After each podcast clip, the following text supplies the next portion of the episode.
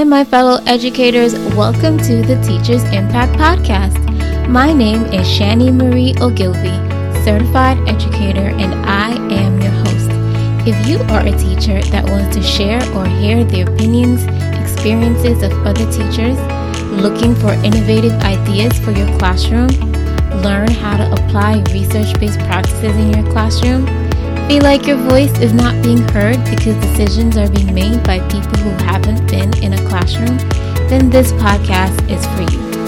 I have been in education for over 10 years and I've served in many different roles. I've been a classroom teacher, instructional coach, supervisor, and curriculum fellow. But in the end, my experience and passion for student achievement is what drives me. My hope is that we're able to share our expertise and knowledge, which helps us to learn and grow through these weekly episodes. This is episode 20 of the Teachers Impact Podcast. On this episode, we'll be talking about the five myths about being a great elementary teacher. You know, there are a lot of assumptions and myths about being a great elementary school teacher. And we're here to dispel some of those myths so that as teachers, we can focus on the real work of mastering our craft and increasing student achievement.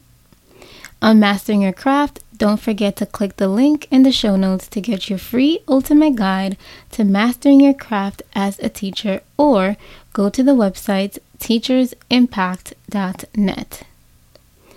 Let's get started. The first myth is that great elementary teachers have cute, heavily decorated classrooms. An elementary teacher's classroom should support student learning. A lot of times we think cutesy decorations will make a difference.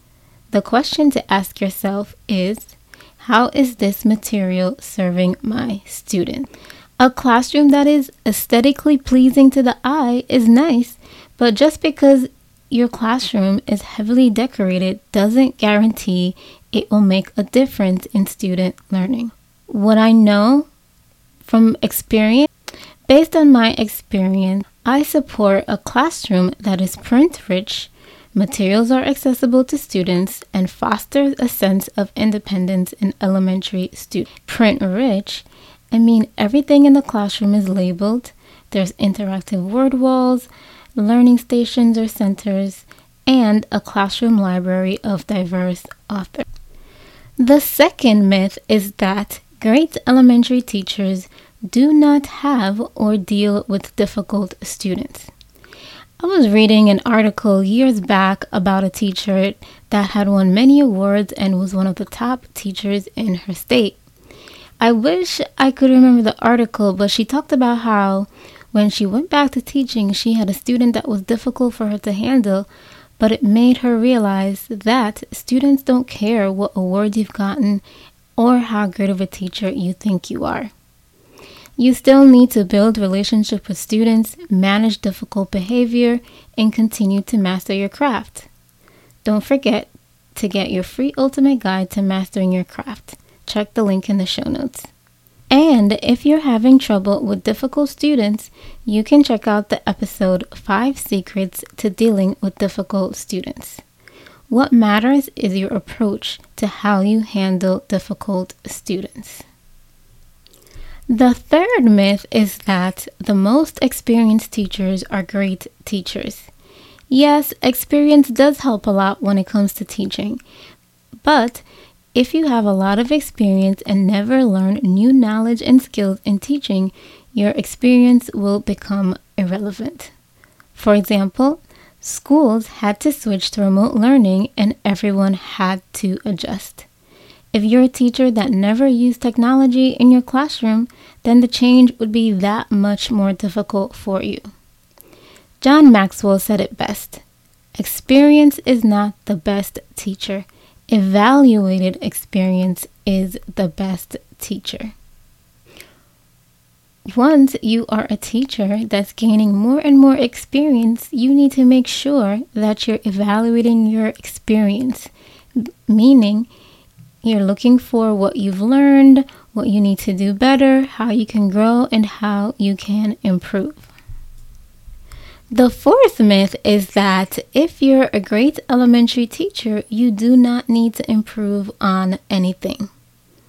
When you get to a certain level as a teacher, you may feel like you have everything under control and there is nothing that you need to improve upon.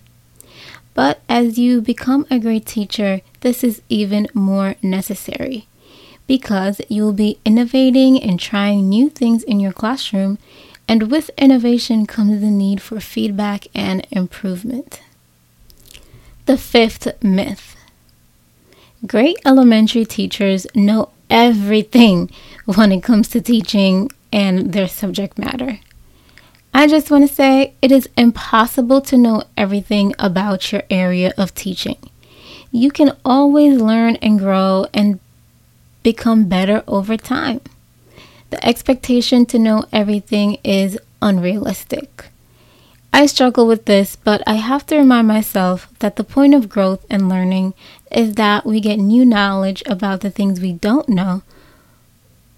So, don't be so hard on yourself about knowing everything. These are the key takeaways from this episode. Classrooms should be in the service of students. Number two, all teachers have to deal with difficult students, but your approach is what matters. Evaluated experience is what makes you a great teacher. Number four, continuous improvement is ongoing for teachers. Number five, gaining knowledge is also a continuous process. Your plan of action for this week.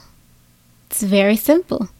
I want you to send me an email at teachersimpacteducation at gmail.com on what great teacher myths you need to let go of. Don't forget, send me an email so I can know what great teacher myth you need to let go of. And again, thank you so much for listening.